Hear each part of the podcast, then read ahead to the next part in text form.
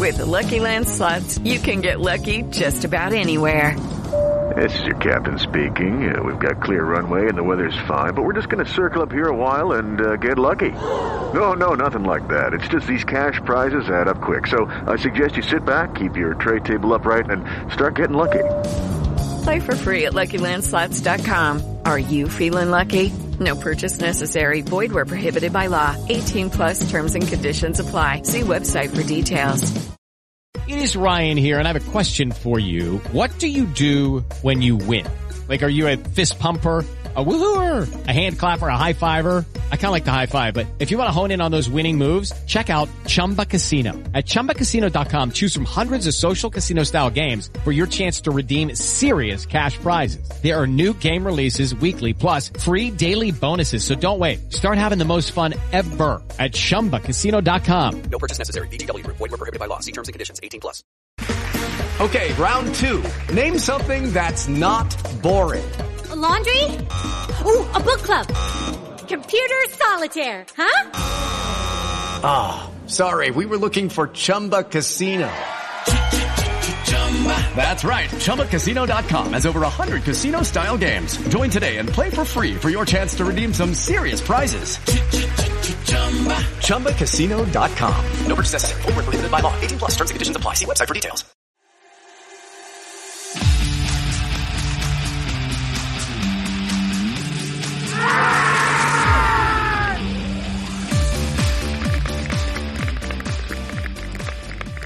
Hello and welcome to the Middlesex County Cricket League podcast. My name's Dan Huff from Twickenham CC.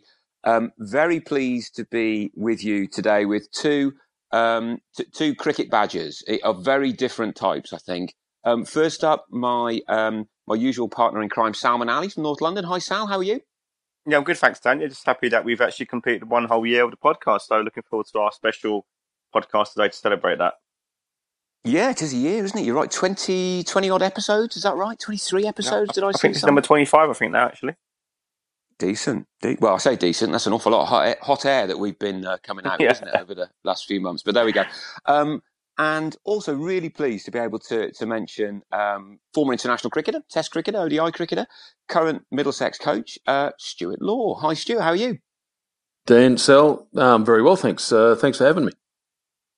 Well, really pleased that you, you could make it. Actually, I mean, I'm looking out my window and it's absolutely caning it down outside. The, the last thing in in the world on any any normal person's mind will be cricket, actually, because none is going to be played here. Where, where are you, Stu? I assume you're in the UK, right? I am in the UK. I, I live here now. Um, we moved over about two and a half, nearly three years ago now. So, um, yeah, basically moved back. Um, how could I not want to move back from Australia to, to England to sample the, the perfect British win- weather? Um, but yeah, no, I'm in London at the moment. Um, I've got a got a couple of meetings this week, so um, just planning for uh, Middlesex's um, you know pre-season and season going forward. Super, super. Just going to kick off, mean, I, I was looking around at your, your career. I, I note that you're the most successful captain ever in Australian domestic cricket. I presume you were aware of that. Um, yeah, I have been I have been made aware of it. Um, it hurts a lot of the New South Welshmen when uh, you mention that a Queenslander is the most successful, but it is there, there is a there is a stipulation to it. I'm the most successful since the inception of the final um, that was brought into you know work out the the winner of the competition um, at the end of the season. So ever since the final was introduced, I am the I am the most successful captain. So New South Wales said no, there would have been captains before that won it for you know 15 years on the trot because there was no other team other than New South Wales. Um, but that was back in the 1900s. Um, I played a little bit later than that, mate. and if, what's five Sheffield Shields then? Is it? Is that right?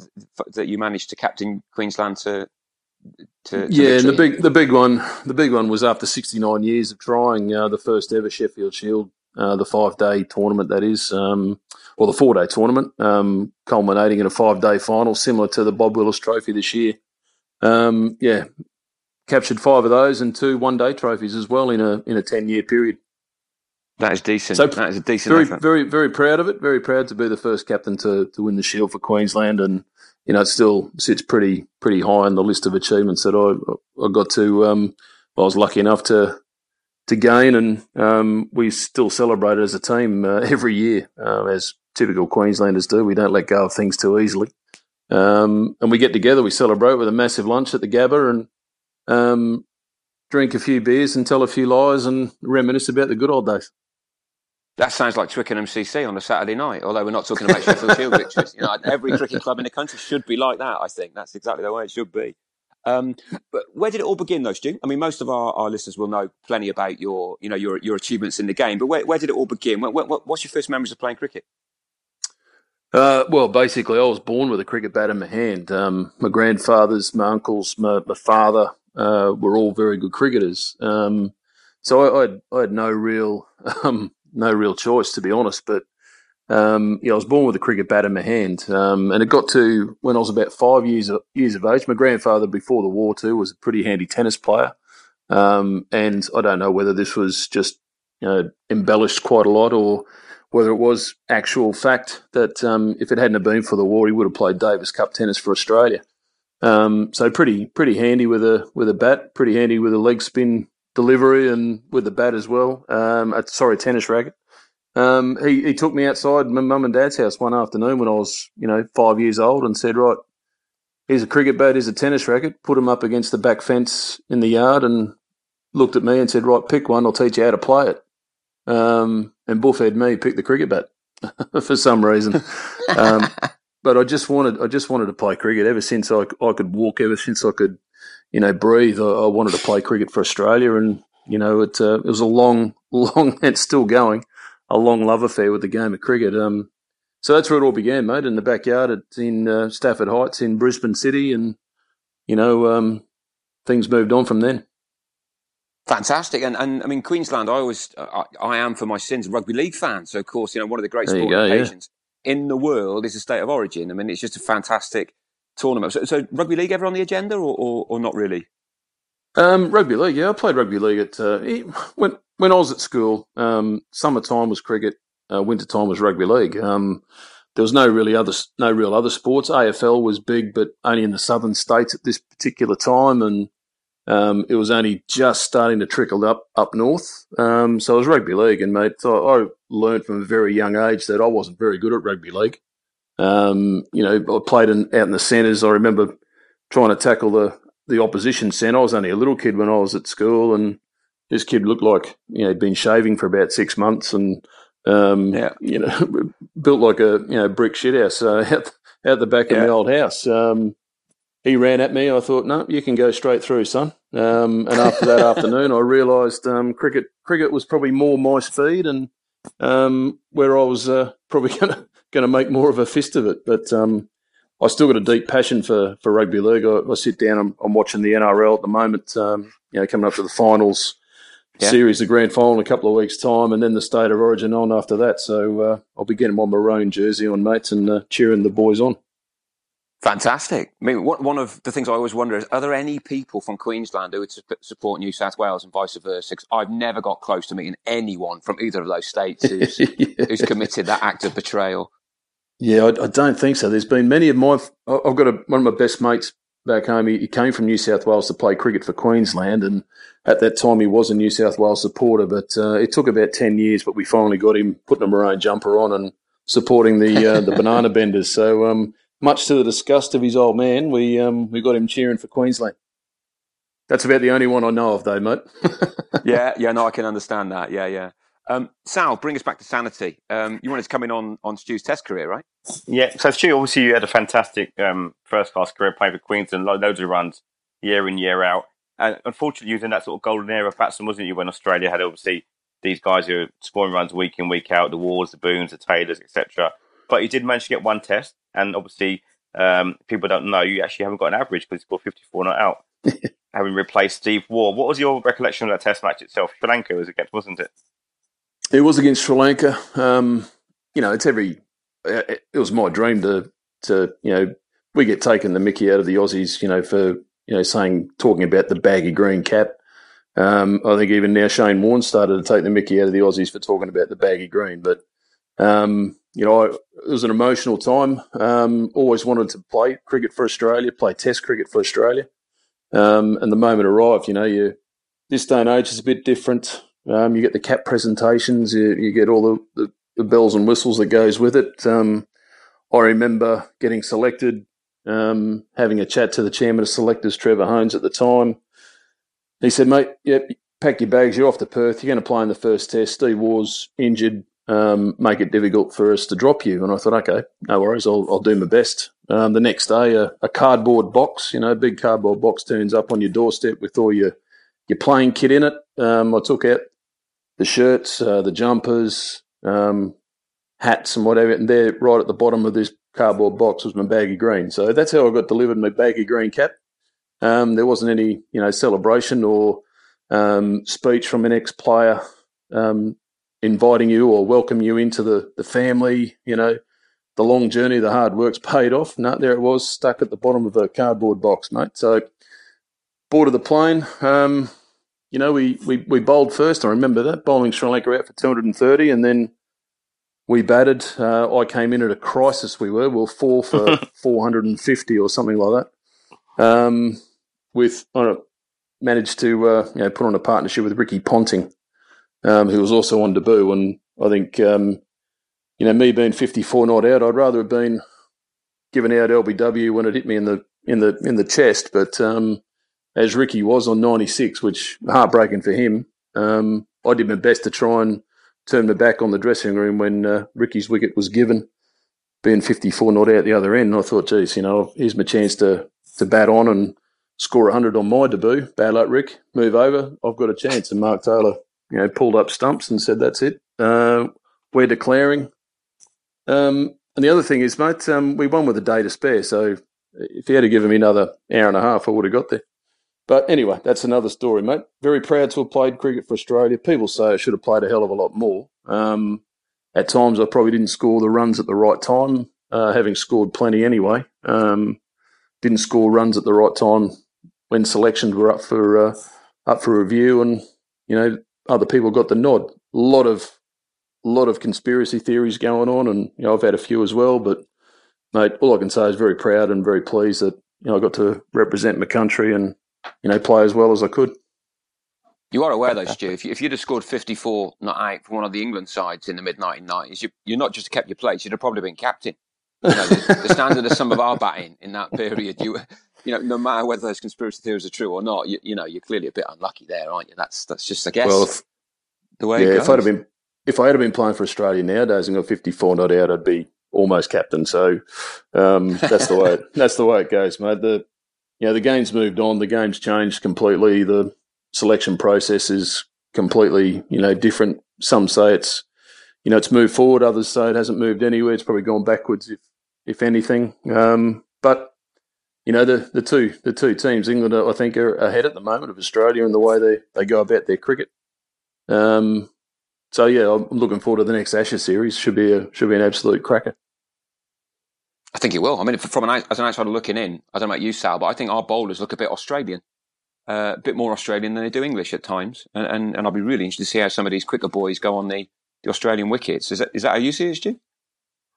Yeah, I do. I mean, Australia held they, they they hold the Ashes at the moment, and you know they had a bit of a redemption theme going. You know, after Cape Town, the incident in Cape Town and what have you. But mate, to be honest, um, you know, I think the teams are very, very evenly matched. Um, Australia came over and played really well, and you know probably probably deserved to win that series in the Ashes. Um, and look, I, I, agree with you, Mark Wood.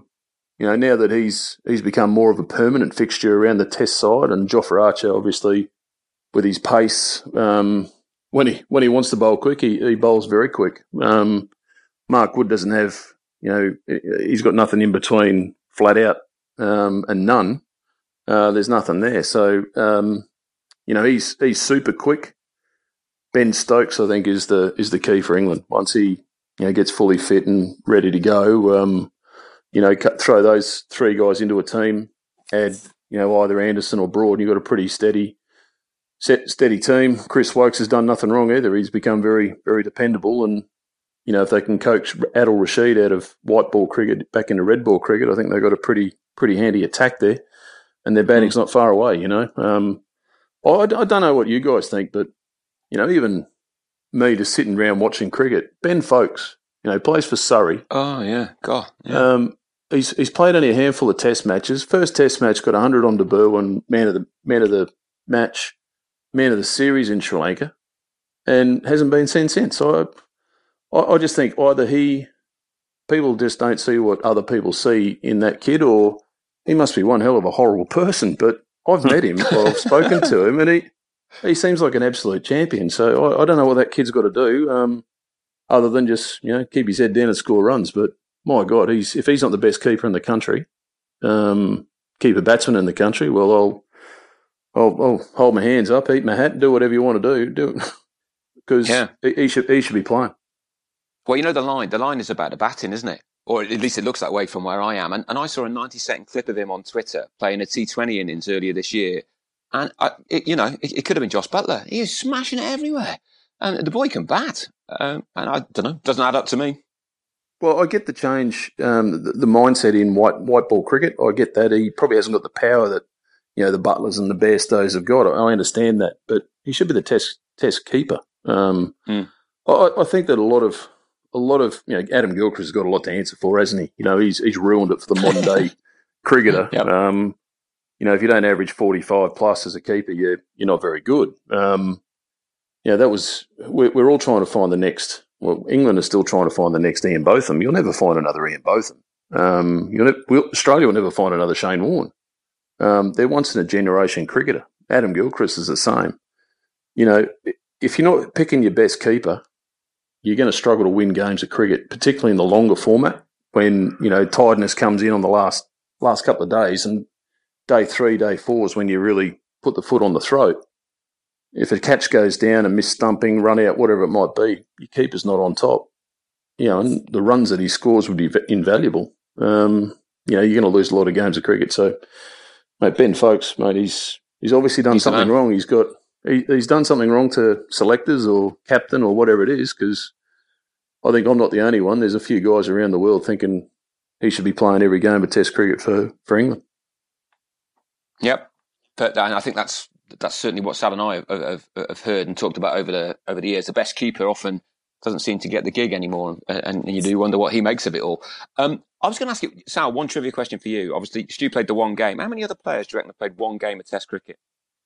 I think he might be the only one actually. Could be a good quiz question for anyone who wants to put a quiz together. I'm sure Stu's the only player that I know of who's played um, one test and actually not had an average, which he currently holds at the moment. Yes, that's right. I think, yeah, I think I think that there's not many done that. But in terms of one one test match, there's there's 451. So that's a hell of a lot of people, right? I guess the game's been around a fair few years, but but I, I was going to guess at 100, 150 maybe. It's 451. Did, were you aware of that, Stu? Probably not. You got more of a life. No, I guess. Mate, Mate, no idea. I had no idea about how many guys played one test. I was, you know, I can't imagine there were too many guys as well as filthy as I was about only playing one. But there's 450 of them. yep, you're not alone. Although, as, Sal says, not. I, I think you, you, know, you know, there's got to be no more than a handful who've got um, who've got no average. That's that's a great great add on to that. Moving forward, I was going to ask you about the coaching. So, was it a seamless transition? Did, did you always know that coaching was going to be the next step, or did you sort of just stumble into it? Uh, I basically stumbled into it. Um, you know, playing my, having played 14 seasons of county cricket, um, you know, got to play with and against some some great great players from around the world, and um, you know, play with a great Muttiah Muralitharan up in up at Lancashire. Um, and when I'd finished um, my my cricket at Lancs uh, in 2000 and, uh, 2008, um, I, I John Morris gave me a call and said, "Look, I need you to come in and do a job for me at Derby here." I, I said, "Look, mate, I'm gone. I, I, can't play anymore, mate. I haven't done a pre-season. I'll be nowhere for you." He goes, "No, I don't. It's not about you know your your runs or your work on the field. It's about helping these young kids develop and blah blah blah." And I went, "Look, mate, I can't just come in in February, March, and then you know start it." He goes, "No, no, I really need your help." So I, I went down and and thought. He, he, I went down and said, "Okay, Johnny, I'll, I'll give you, I'll give you." Three months. I signed a white ball contract, ended up playing two four day games, which ended up being a big mistake. But anyway, from there, I realised after the second game of four day cricket that I shouldn't be here. Um, I basically my body had switched off. Um, I wasn't putting in the, the, the amount of time and the amount of effort I needed to to produce the cricket. So I knew that time was at, the end. Um, Murali gave me a call out of the blue and just said, "Look, our uh, Paul Farbrace it was our uh, assistant coach has left the team. Um, it was just after they got shot at in in Lahore. Um, so Paul Farbrace had shrapnel on the forearm and said, "That's it, I'm out. Not going back to to coach Sri Lanka." And it was a two year period up leading up to a, a World Cup in 2011. Uh, Murali said, "Would you like the job?" Assistant coach. I'll have a word to Trevor Bayliss, who was the head coach. I said, "Yeah, mate. Okay, fair enough. Sounds sounds great." Um, so Trevor Bayliss then gave me a call and said, "Look, mate, we we'd really like you to come on board. Um, talk to talk to the board at Sri Lanka and sort your deal out." And I went, "Okay, no worries." So I'm I'm actually about to sign a, a contract with Middlesex at the time to become their batting coach. So this is in 2009. Um, and I just walked out of the office after agreeing with Gus Fraser that you know I'll be doing you know how many ever days it was through throughout the year. And the car on the way home, I get the call from Trevor Baylor saying, "Look, we want you to come." So I ring Gus straight away and said, "Look, mate, I've been offered to go and coach Sri Lanka two years into a World Cup, working with some of the best players under one of the best coaches." And he goes, "Mate, don't worry about it. You go and enjoy. We'll we'll try and hook up again later. Funny enough, and that's that's now happened as well. So you could say I stumbled into it. Um, it's good knowing good people in the right places at the right time, um, but also what a what a great learning experience going to live in a different culture, work in a different culture under one of the best coaches, um, you know, in the world, uh, and to look after some of the greatest players. You know, working closely with guys like Sangakkara, Mahela Jayawardene, Lasith Malinga, Murali. Um, you know, I thought I didn't really understand it at the moment at that time, but you know, looking back, it was a it was a great way to start, and you know, learn a lot about you know how to deal with different different characters, different people. Um, the language barrier was one; they understood English. I didn't understand a word of Sinhala.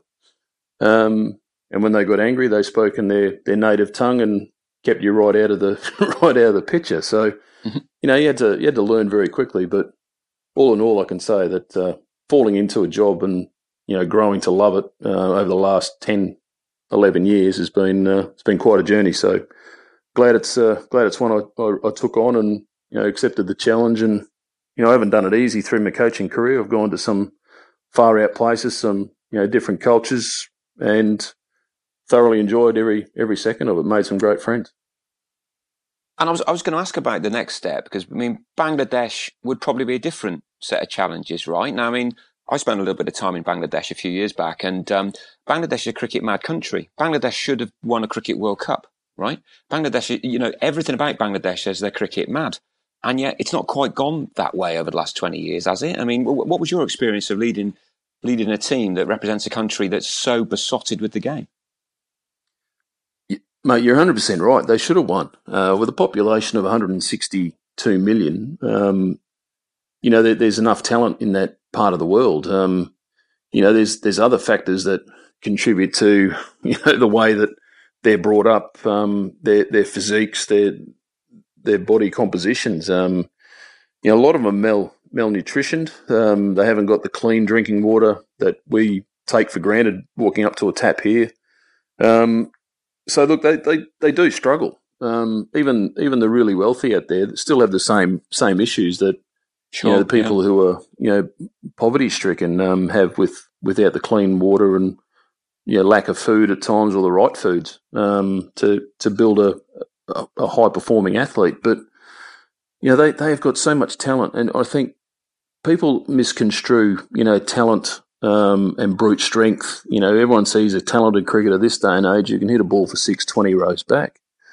That's not necessarily the case. You know, it's not, that doesn't mean you're talented. That means you, you can hit a ball a long way. These guys, you know, they played a different game. They had to play a smart game and, you know, they, they were still turning up to games of cricket, um, you know, really in awe of the opposition. Um, Pakistan was, we call them the big brother, you know, because everyone looked up to the Pakistan team if you're in Bangladesh. You know, Shahid Afridi is a king or a god in in Bangladesh, um, not not just in cricket, but in, in general life, because you know they just look up to the Pakistanis. Um, you know, every time we played Pakistan, it was all like, yes, sir, no, sir, three bags full. And, you know, that was a that was a mindset and a, a, a challenge we had to, you know, put in front of the players. So look, no, don't don't worry about that. They're just as frightened of you playing playing a game of cricket. Get out there and show them how you can play. Go and enjoy your game of cricket. Don't worry about what they're doing, or don't worry about who's bowling the ball. Um, you know, and they, they, they embraced that. And I think from, from that moment, I was there in 2012, and I think from that moment, they've really, you know, started to think we can beat we can beat any opposition now, and that's the way they should think because mate, there, there's so much so much talent over there. I've been to tournaments there where they played four teams uh, from Bangladesh to in a trial series to to pick a squad of you know 15 for a for a one day or a, or a test match series. So that's four teams, and it's very hard to pick the the the, the four batters uh, or the sorry the six batsmen and the the four bowlers and, and the wicket keeper. You know who it, it, it's just very hard to to drag blokes because um, they're all very closely closely matched. So you know, hopefully in, in years to come, you know they they start showing uh, real progress and you know with the the advent of um, you know you're seeing Shakib Al Hasan playing in the IPL. Um, Mushfiq Rahim should be playing in the IPL. Uh, once those guys start, you know, getting that sort of accolade, and the young kids coming through realise their potentials. Jesus, there's the sky's the limit for them, really. Um, and they're they're really well run. The board is people would think there'd be a shambles, but no, it's not. They they're really really well run as a board as well. They're um, they've got some very smart cookies in behind the scene, and as I say, it's not about brute strength. Their cricket, it's about you know being smarter than the opposition, and they've got to do things differently, um, both on and off the field. And I reckon they've got good people in good places. So, look, it was it was great fun. I, I really enjoyed my time. You know, Dhaka was confronting um, as as a place to live. Uh, confronting, I like I, that. I, I, like that. Yeah, yeah I, had to, right. I had to live there for twelve months. Um, you know, one of my worst experiences was I lived in a you know the top floor apartment in a building, and I remember one night waking up in the middle of the night, um, you know, pooing my pants because the bed was shaking like a there was some bloke standing at the bottom of the thing shaking it, and it was a bloody earthquake. You know, the fans banging, you know, um, fan to, uh, side to side, banging on the ceiling. I didn't know what was going on, and you know, not long after that, there was another earthquake, and you know, a building collapsed and it killed 30,000 workers. So, you know, yeah, to live in yeah. places like that, um, to get up and walk the streets where you're not really supposed to, but get up and walk the streets, um, was, it was eye opening and it was great fun. I, I, really enjoyed it. Fantastic. I mean, I, I, could talk about Bangladesh for hours, but I won't. We should bring it a bit closer to home. Of course, you've been in post at, uh, at Middlesex for a couple of years now. And Sal, you had a couple of questions on that, didn't you? Yeah, sure. So actually, just before we carry on at that point, we did have a guy from Tower Hamlets on to do a couple of weeks back who spoke about the passion within their club, and that's interesting to see. You know what you said about Bangladesh itself as a country. It seems to marry in and tie in what he was saying about their club. So it's obviously being hmm. replicated mm. in this country as well, which is good good to hear because obviously there's abundance of talent available, isn't there? So you know, hopefully, uh, one of these Tower Hamlets guys could potentially become Middlesex player. Who knows in the future? Um, I want to yeah, ask sure. you actually about yeah about your sort of winter plans for your players and what what does it what does it winter entail for a coach of a, of a county side? And also, just want to ask a question. I mean, obviously you played grade cricket back in back in Australia, and um, we all know over here how strong grade cricket, the quality of it. We know whenever an overseas player arrives in our league, for instance, they do tend to be of a very high quality if they come from Sydney grade or one of the other grades in Australia. Do you encourage mm. your players to go abroad and sort of get some experience during the winter playing grade cricket? And is that something that you organise, or do they, do they set that up themselves? No, look, they they they're pretty well connected these days. Our boys, um, you know, we we we do encourage them to go away and play. I'm a big believer that you don't learn cricket by you know playing in the nets and you know having sterile bowling machine batting sessions. You actually learn how to score runs in difficult situations you're out there scoring runs in difficult situations. There's no people say you've got to replicate, you know, match conditions and match situations at training. You, you can never do that. Um, 100%. Um, so we encourage our players to go away. Um, we we devise a plan for them before they leave. Um, at the end of each season, we sit down with every player individually and we go through, you know, the season that's just happened, um, and you know we pick out points that you know we, as a coaching group, we think that they need to you know really take care on and um, understand uh, that they need to improve in certain areas, and then um, you know physically they need to present very well come the, the time that they, if they do go away and they come back, they've got to be back for March 1. Um, if they don't present in a in a state that um, you know where we find acceptable, um, and our S and C guys will, you know, make sure those targets are hit. Um, and if they're not, well, they've got some questions to answer, and that might be a, you know, a, a rap on the knuckles or a, a, fine out of there. You know, take some money off, and that that always hurts a lot more than um, anything else. So, you know, we do we do take great care. Um, you know, cricket's become such a, a big business now, and you know, uh, it, it's it's results based. Um, you know, looking back over the last couple of years, Middlesex we probably haven't achieved what uh, the talent in the room should have achieved um, for whatever reason. Um, so we'll we'll let our players. You know, we we basically give them October off after a big season. We give them off, um, you know, to to rest and recover. Those that need operations will get them done now, and their recovery will start in November um, so they can be ready to go do, doing cricket in January, February. Um, so that's basically that's basically it. Right now, we're we're different, Middlesex, um, in the sense that we don't have a training ground. We don't have somewhere to call our own. We don't have our own ground. We don't have our own dressing rooms.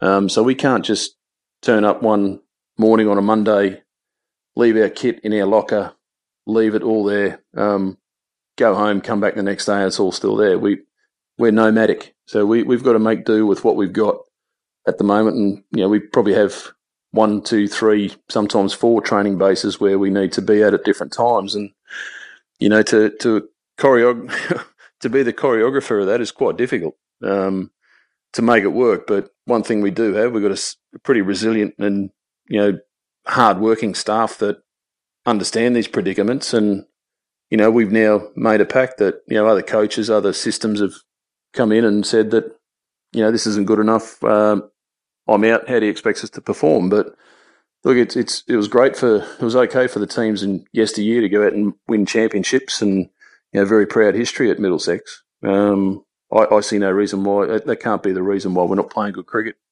is because we're not training um, at a ground during winter time. Um, you know, there's there's a lot of things that you can do to to get ready to play cricket, and that's all you got to do. And the the bottom line is playing better cricket out on the out in the middle on a you know Saturday afternoon, come April right through the end of September. That's what really counts.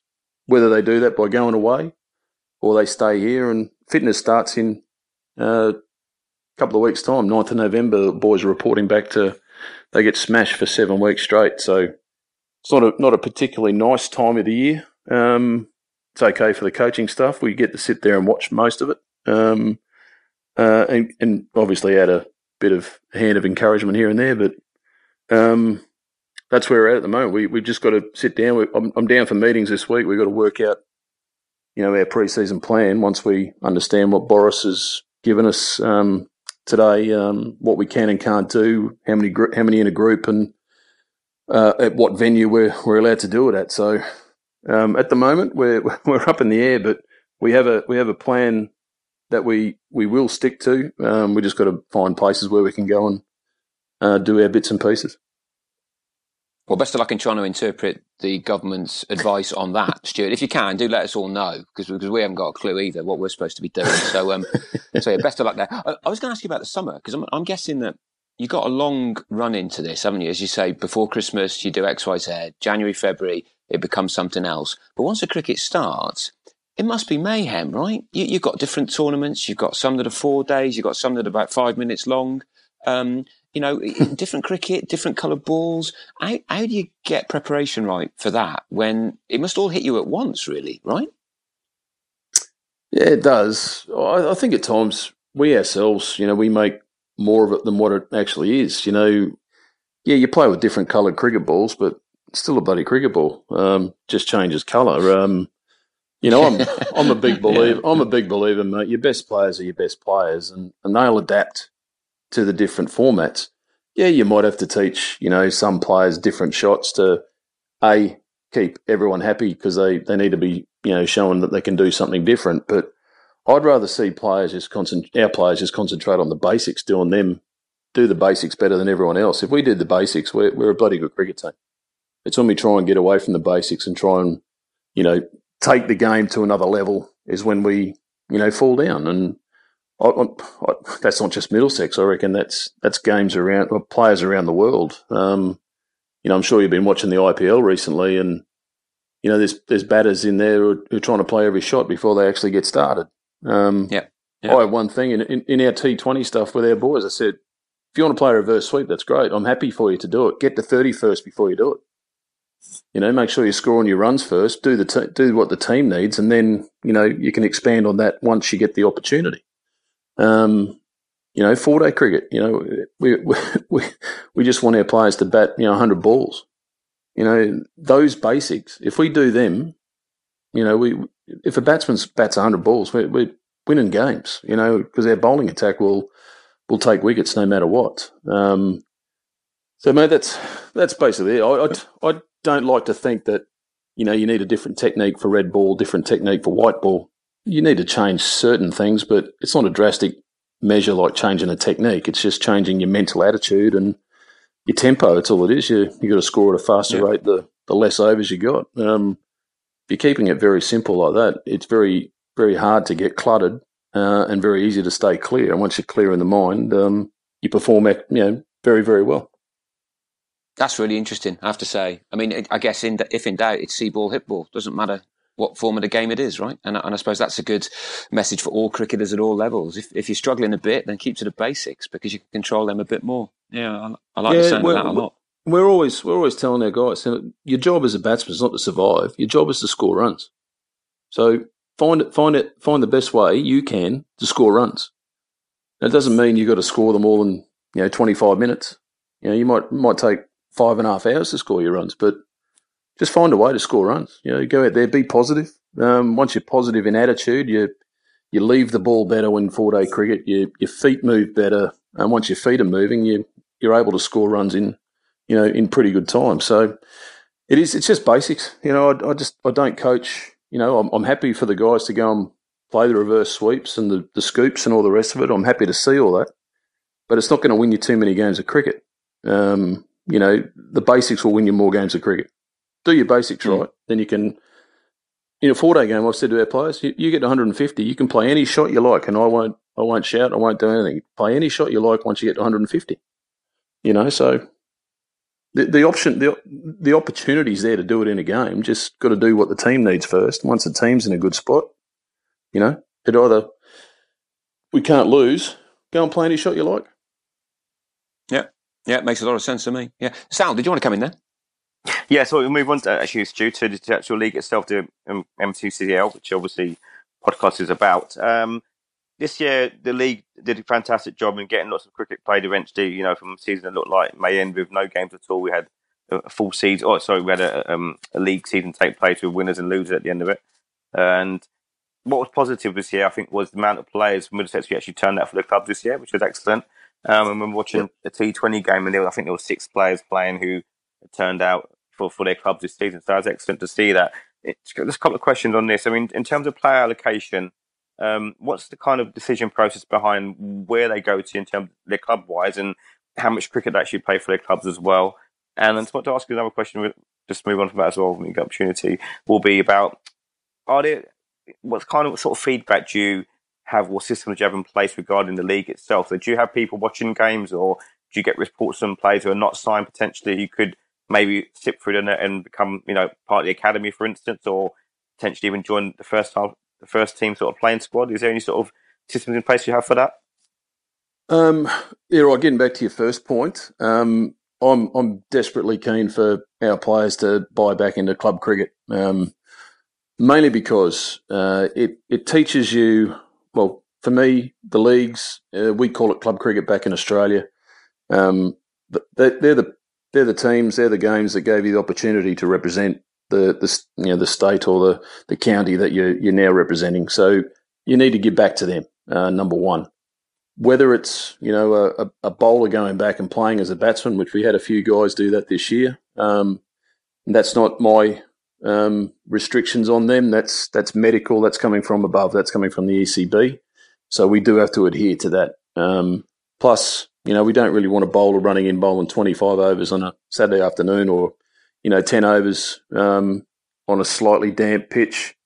and tearing a hamstring if there's a, a game coming up starting on the, the Monday or the Tuesday. So that's they're the reasons why players play, but there are some restrictions on them. Um, I'm encouraging everyone to participate in club cricket if they're not involved with the Middlesex first team. Um, the only way that they won't will be a, a medical reason or uh, a reason that I give saying that we need to rest these guys for these matches coming up. So they're the they're the protocols that are put in place. Um, you know, I think that you know our players have been very well received when they have gone back um, to playing club cricket. I think the one thing that we can do, uh, and I need to talk to um, the the Middlesex League committee or people who are in charge, that I think from now on we can't allocate players. I don't think allocation of players is right. Um, I'd rather see our players play for the club that they're nearest to where they live.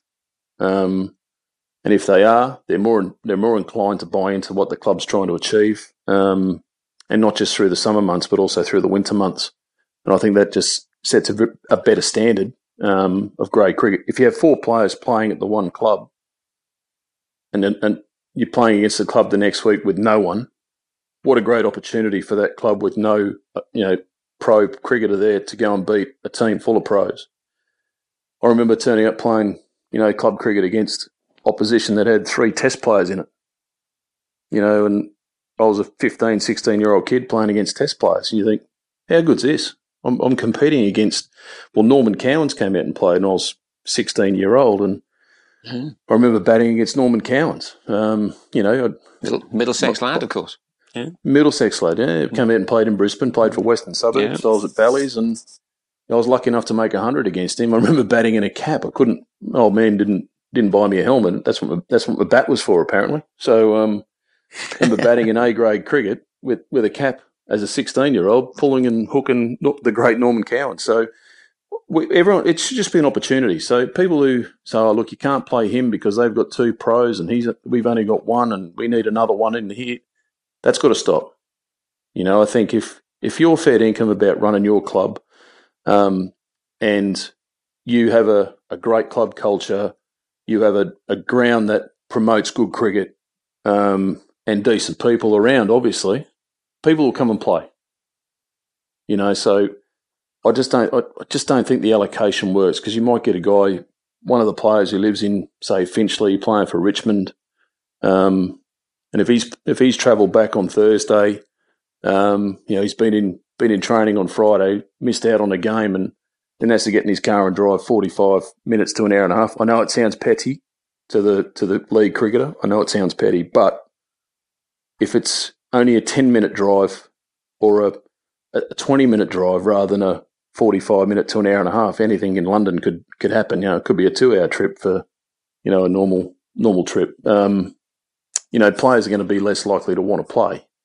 And if someone turns up and they don't want to play, it's it's a car crash waiting to happen. So you know, I'm I'm all for you know playing playing our players, but I think we just need to let them you know choose their club. Um, and some guys have been playing at a club for a long time, and then all of a sudden next year they're they're playing it somewhere else, and you know that's that's not that's not what club cricket should be. You should be there playing with your mates, having fun, and you know winning games of cricket for that for that club. And if you if you're still in promotion relegation, if your team gets uh, you know relegated, go and play for that club the following year and try and get them back in into the top flight. Try and get them promoted. Don't just jump well, ship and play in another first yeah, Steve, first Steve division. Plays for Stanmore, and, uh, you know Stanmore not in the top flight this year. So yeah. um, you know he didn't. So that that's a great example of that, isn't it? I mean, for the record, um, the best beer is at Twickenham. So if any of the players are persuaded by such things, then I guarantee you we'll get them the best beer at Twickenham. I'm sure that's high up your list of criteria for allocating players as well. Um, well, it's not about it's not about the beer, mate. It's not about the beer. It's about drinking the beer after and discussing cricket. It's not about just beer. Okay, but I, I can live with that. A good beer does help. totally understand. I think that's really interesting, and I think that goes against the. Um, in terms of what you said about allocations, there'll be a fair few people in the league who, who don't like hearing that. Um, and I, I think um, I, I, suspect you're well aware of that. But I think that ultimately you've got to have open conversations about these things and know where you stand. So hopefully anyone listening to this pod will we'll know where Middlesex is and we'll, we'll move forward with that because it's great having these players playing. As you say, you know, the challenge of scoring you know, scoring 50 runs when Steve Finn's coming at you. I mean, you know, what a challenge. You got Mm. 125 test, wicket, test wickets crying out loud. You know, what a great day that would be if you scored 50 against him. So, yeah, I, I, can hear the line on that one. Yeah, and that's that's the way that's the way the clubs got to look at it. You know, don't look at it as a it's a negative. What a challenge! What a great opportunity, and it just promotes promotes better cricket in, in the in the region. You know, and if if the board, uh, the committee don't agree with it and don't like it and say no, we're not doing that, we're going to relegation. Well, the the easy option is then to say, okay, well, no Middlesex player will be able to play, and that's not what that's not what we want either. You know, we don't want that. We want we want our players playing league cricket, but we want them to play at the club that they choose rather than being told they've got to play somewhere else. So we've got to listen to the players. Um, we've got to come to some sort of compromise and, you know, be man enough to move on with it. No, I hear you. I mean, I think that's going to be an ongoing, an ongoing conversation, but, but they all are really on these conversations. They're always ongoing. Um, one other question I had about the league: Is there any any advice you'd give players who are who- who've got a bit of ability? They're looking at Cracknell. They're looking at some of the young guys who've come through in the last few years. What what sort of Yep. things would you say to them? So obviously, keep going, keep scoring your runs, keep taking your wickets. But is there anything in particular you'd advise them? Yeah, be be be a great human. Um, you know, don't don't um, don't just come in and play your cricket and think that that's going to be enough. You know, look at your character. You know, what can you do around the club? You, you mentioned guys like Joe Cracknell, Ethan Bamber, uh, Luke Holman. They all play at the same club. Um, Yep. And you got Max Harris as well, who's who's in our academy. Um, and they're down. They're down helping the club out. Luke Holman goes down and rolls the rolls the pitch. You know, Joe Cracknell does the same. Ethan Bamber, you know, they're, they're always down the club helping, you know, the club uh, in some way, whether it's, you know, painting a sight screen or, you know, cleaning out the sheds or whatever it might be. Um, they're down there doing that. Um, so young kids, you know, it's not just about scoring runs and taking wickets. Um, and scoring runs, by the way, too, isn't scoring 40 and thinking you should be playing international cricket. Let's start scoring hundreds. Joe Cracknell Yep. scored a lot of runs last year in, in the league. Um, he got multiple hundreds. Uh, Luke Holman does it year in, year out. Uh, and if he's not getting hundreds, he's not out winning games of cricket. So that's why those guys stand out because they're, they're not only young uh, Middlesex boys, but they're also performing. Um, they're winning trophies. And, you know, if they're not winning trophies, they're, they're fighting hard to, to do so. So as a young kid, yeah, your, your dream might be to play international cricket. Um, not too many people get to do it. The ones that do are special, um, talent wise, but more so they're, they're pretty good human beings. You know, they, they will do what the team needs. They will do what the club needs. Um, they'll go out of their way to help other people before they look after themselves. And, you know, if you're doing that, um, if you're looking after other people, you're looking after yourself, um, you know, everything's going to start, you know, climbing. Score your runs, take your wickets, win the games of cricket for your club. All of a sudden, you start going up the ladder. And I'd like to be able to think in five years' time that, you know, Middlesex Premier League, we can we can walk around and see a kid who scored, you know, five hundreds for the season, get him in and play second team cricket the next year to give him an opportunity, rather than just wholly and solely rely on the the academy um, system, which is working brilliantly. It's producing all these young cricketers, um, but those guys who are 18 to 21 year old who may have missed out on an opportunity, they're scoring big runs or taking wickets in league cricket. Um, hopefully, they stand out, and you know we can uh, we can bring them in to give them an opportunity. Makes sense to me. Yeah, Sal, did you want to come in there?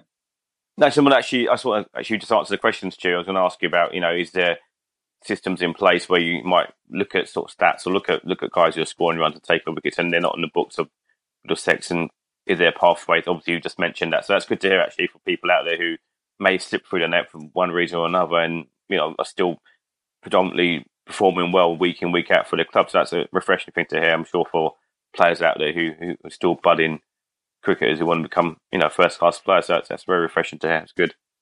And and so I mean, you know, we got we got people, young men. They they grow up different ages. Uh, you know, it sounds funny, but they mature at different No, different right. times. Yeah. Um, and you know, some kids who are great at 12 years of age and they get into a system. This happens in Australia. Um, and it happened pretty close to my heart. It happened to my son. You know, players get selected from the age of 12, and by by 16, they're either playing AFL football or they're not even playing cricket. You know, so how do you know someone at 12 years of age is going to be the finished article come 16, 17, 18? You know, you don't know.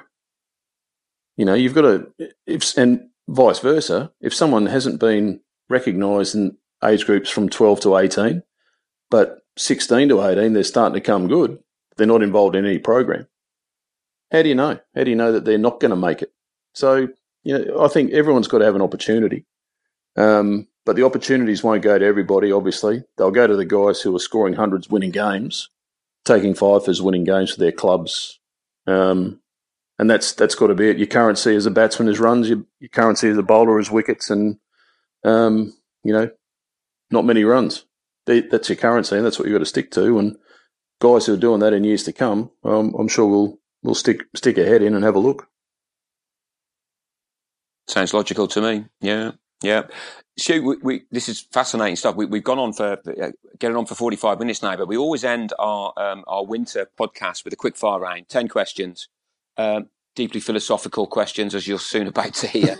Um, all, all I'll say. Yeah, is, I bet. Yeah. yeah, yeah, yeah. You see where this is going. Um, no, all I'll say is the first answer you think of is the right answer. That, that, that's what all I'll say on this. Now, we got, so we've got 10 questions. I'll kick off. To be honest, I, have sort of already, you've already answered this one, and you're given the right answer as, as, as will become obvious when I ask the question. Rugby league or that, that weird game where they just kick it out the ground and everyone claps? Called, union, I think it's sometimes called. So, legal union. Yeah, there's only one rugby league. Correct answer. Brilliant. We can move on. Sal. Stu, favourite ground to play at, or or actually, you know, yeah, play actually, um, the Gabba or the MCG? Oh, Gabba all day long. Gabba. No, I've got I've got another question on that one. So the MCG. No, I, have never been to Australia. I'll be honest. So I've never seen either of those grounds. But the MCG is clearly massive.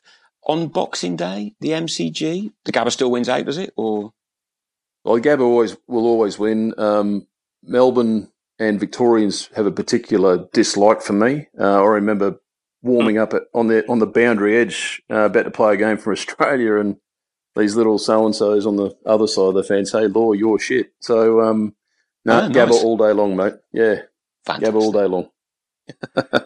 Great stuff. Number three, then, um, IPL or Big Bash? Uh, Big Bash for me. Can I ask why it's a great tournament? I have to say, it's brilliant. I think they've both gone far too long, but you know, look, I, I just I, I resonate better with the, uh, the Australian grounds, the Australian Australian players. Seems fair enough to me. Yeah, Sal, number four. Okay, so Stu, you've obviously played some big, big games and you know big occasions in your career. Um, I'm just trying to pick, pick out two moments which might have been quite nervy for you. So the first one was uh, World Cup semi final against West Indies when you was 15 before and you're facing Ambrose, Bishop, and Walsh on what was a bouncy track, or or making a debut for Littleborough Cricket Club in Lancashire League. so, think long um, and hard about this one, Stu. Yeah. well, yeah, I know. I tell you what, um, playing, representing Australia in a World Cup semi final, you might have think was daunting, but you know it's what I wanted to do. So, um, you know, to me, walking out at well, I walked out at three for seven, so I had a bit of the uh, you know, bit of a shake and butterflies in the stomach. But walking out to bat for Littleborough on a on a sticky dog, freezing cold up in uh, the, the the hills near Rochdale, um, against God knows whoever it was, um, knowing that if you didn't score fifty runs, take five wickets, and or sorry, hundred runs in those days, five wickets and win the game, you you weren't very good according to the locals. Um, you're under more pressure up there, believe me.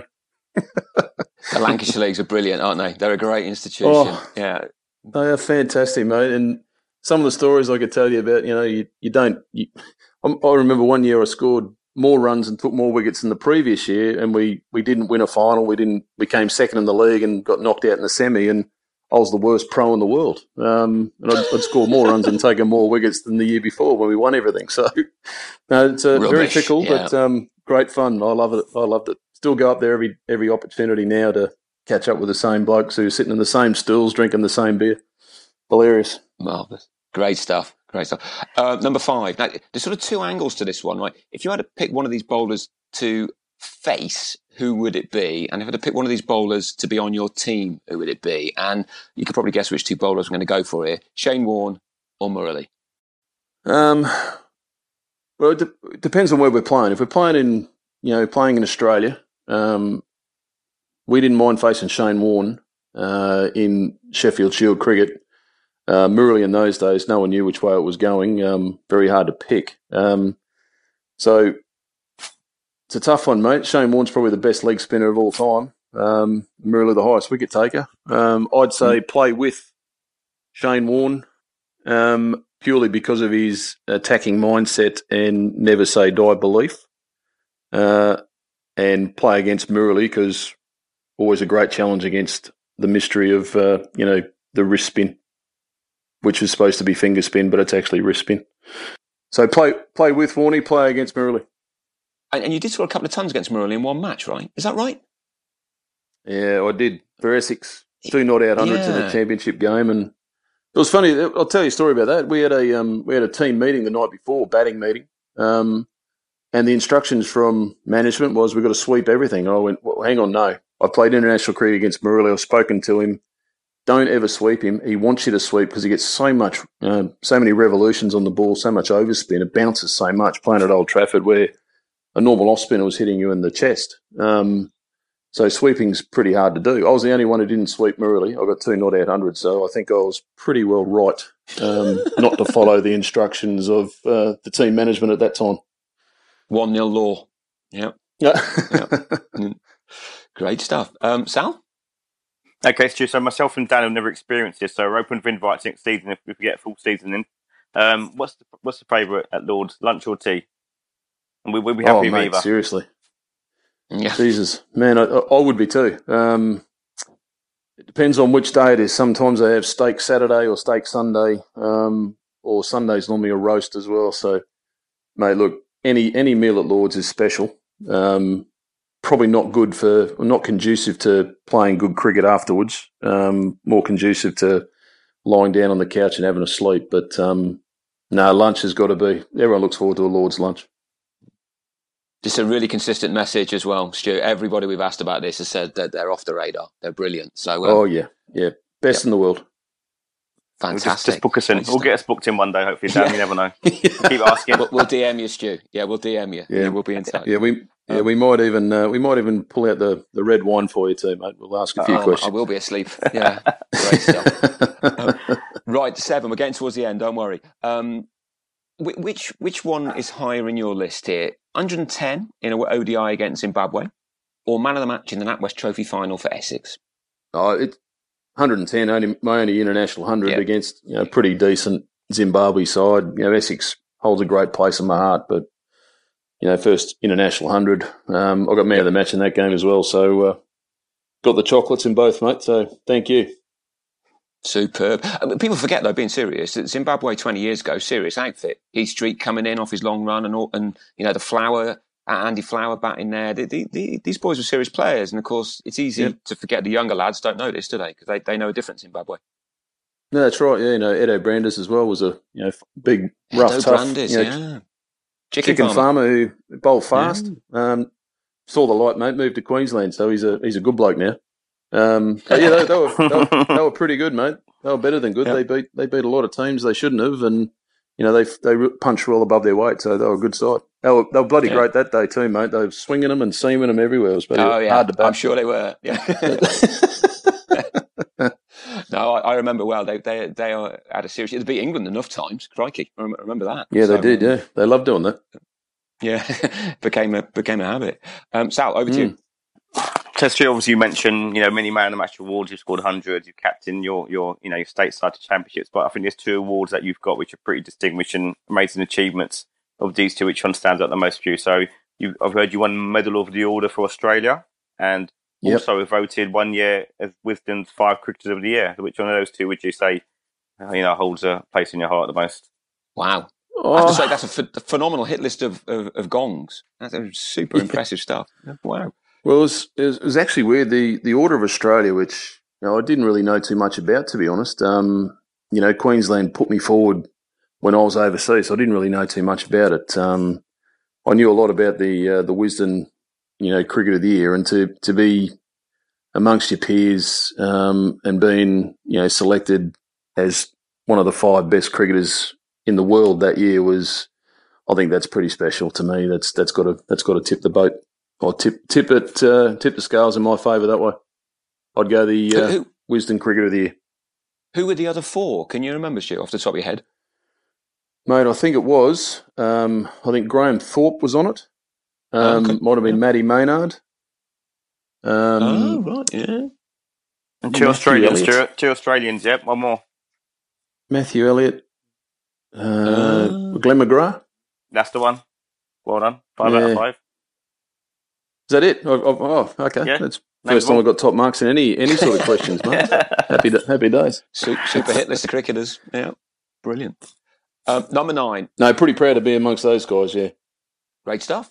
Uh, number nine now, ch- changing it, changing it down a little bit. We we interviewed um, Luke Hollman and Joe Cracknell on on this pod. Oh, when was it? Sal? April time, maybe March, April, when, whenever it was yeah, in the winter. back. Yeah, around just when lockdown started. Yeah. Yeah, and it's pretty clear that, that you know that then that, that they're quite quite entertaining characters, um, and certainly they're known around the league as being quite entertaining characters. So, wh- wh- which, which one's the bigger comedian in the dressing room, Hollman or Cracknell? Or are they still a bit young to really have found their way into that role? But I'm, I'm, I can't imagine they are. They, they seem to me to be quite up and at 'em and good guys. Yeah, no, they're they're, they're pretty shy around the the big boys around Ah, the, okay. the number one team, but um, they they do offer plenty of humour, um, whether they like to or not. um, but I'd say right now for either acts of stupidity, un, unwittingly very funny, is Luke Hollman. Marvelous.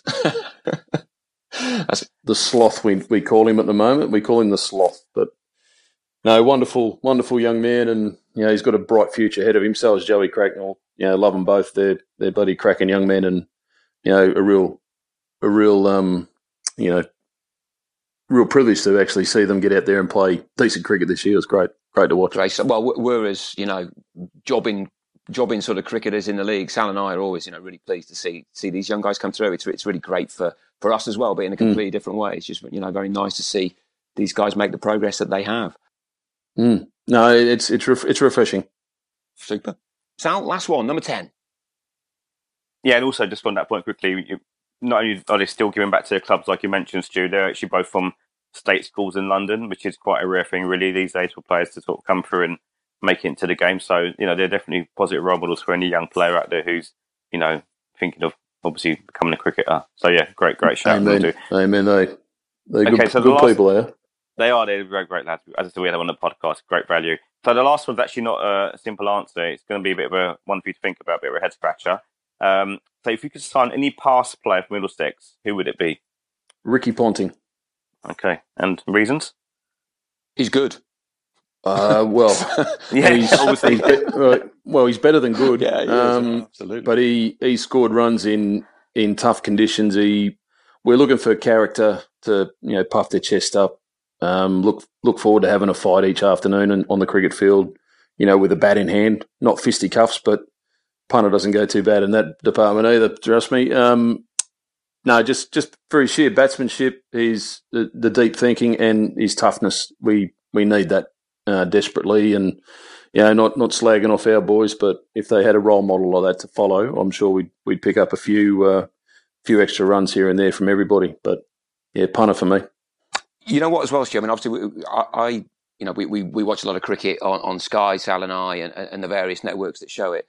And, and Punter, as a commentator, he is phenomenal. He gives value added all the time. And when um, the famous Stokes innings at Headingley, Punter's commentary on that day and his, his, his analysis of things that were happening right in front of him was was way beyond much of the rest that we, we, we were listening. And it's not that Sky are bad, I don't think. I think they offer great commentary, but Punter was taking them up a level. And we don't hear Ricky Ponting comment that much in the UK, obviously, because he's based in Australia. But he, he was brilliant. I have to say, he was he was super. So great value added. Um, you know, in Yeah, in that sense. No, and the way the way he does think about it, he, he thinks about it completely differently to everybody else, and you know he, he sees things happening. Um, you know, we, t- let's go back to rugby league. There was a guy called Wally Lewis played Mm. years and years ago for Queensland. Um, what, probably the greatest player that's ever laced on a boot. They always said that he he could see what was happening four plays ahead of everybody else, Yep. and I think Ricky's the same. He, he can see things happening four balls ahead or four overs ahead. Um, you know, four sessions ahead. Um, he's he reads the game and understands the game that well. Um, you know, he, he, makes a he makes a good point every time he, he opens his mouth, and when he does, people sit up and listen. Yeah. So, no, he's he was a champion. I was lucky enough to play with him. Um, you know, unfortunately, played against him a few times as well. He was he was a tough competitor, and really enjoyed um, you know what he brought to the table as a as an outstanding cricketer and a, a, a great bloke as well. Yeah. Well, I think to give an example of that very quickly, 15 runs away from victory uh, in that famous Test match at Headingley where Stokes batted so well. And one of the Aussie fast bowlers reviewed an LBW call that was never out. And I could see why he reviewed mm. it. He was desperate. The punter straight away said, What are you doing? That's an awful review. You might need that. And of course, um, Lyon, mm. I think it was Lyon, absolutely had one that was stone dead. Yeah, Lyon got wasn't given, no reviews left, yep. and Punter called it twenty minutes earlier. Yep. Yeah, and I just thought that's that's brilliant. Yeah, and that's yeah, that's the that's the man, you know. And mind you, I think a lot of Australians were sitting there saying the same thing. What are you yeah, doing? Maybe, but you know, in in the heat of the moment, you you do you do crazy things, and it was up to Tim Paine to you know make that final call. But there you go, Ricky got it right again. Absolutely. Didn't get too many calls wrong, actually, old, old punter. I was just a fantastic. I mean, you know, just just just for, as an outsider, well, just the toss at Edgbaston. I've got to say, in two thousand and five, he got that wrong. You cannot get everything right. Fair play to him. You know, brilliant stuff. No, as as Warney keeps reminding him, yeah. Stu, we've we've overrun a bit here. We normally go for half an hour and well beyond that, but I think um, you know it's been great value. You, you come up with a whole host of things that we may well pick up, up on in future podcasts. Um, all I'll say is, you know, I hope the winter goes well. Hope the boys uh, uh, enjoy the the grueling weeks that it sounds like they've got ahead of them. And um, fingers crossed we can play some proper cricket in 2021 and COVID's a thing of the past, eh? Yeah, amen. Look, I'm, I'm looking forward to hopefully, you know, incident free pre-season and, you know, getting crack into the season. I just hope that everyone out there listening is, you know, safe and well and you know, let's let's kick this thing into touch very quickly so we can get on with a normal life again. I'm sick and tired of it. So let's do all we can to to get it right and start living properly. We are with you all the way, all the way. Um, Sal, anything you want to throw in at the very end? No, I just want to thank that, um, Stu for coming on. It's been a privilege having you on and some great insights into obviously your career and obviously what you're doing now and also the league itself. So I'm sure it'll make great this and actually and, and a big thank you to Bob Baxter for actually arranging this and putting Stu in touch with us. So yeah, cheers, Bob, and Thanks again, Stuart. Great stuff. No, boys, thanks for having me. Really appreciate it. It's been good fun. Thank you. Been a pleasure, fellas. Thanks very much. Cheers, guys. See ya. Bye.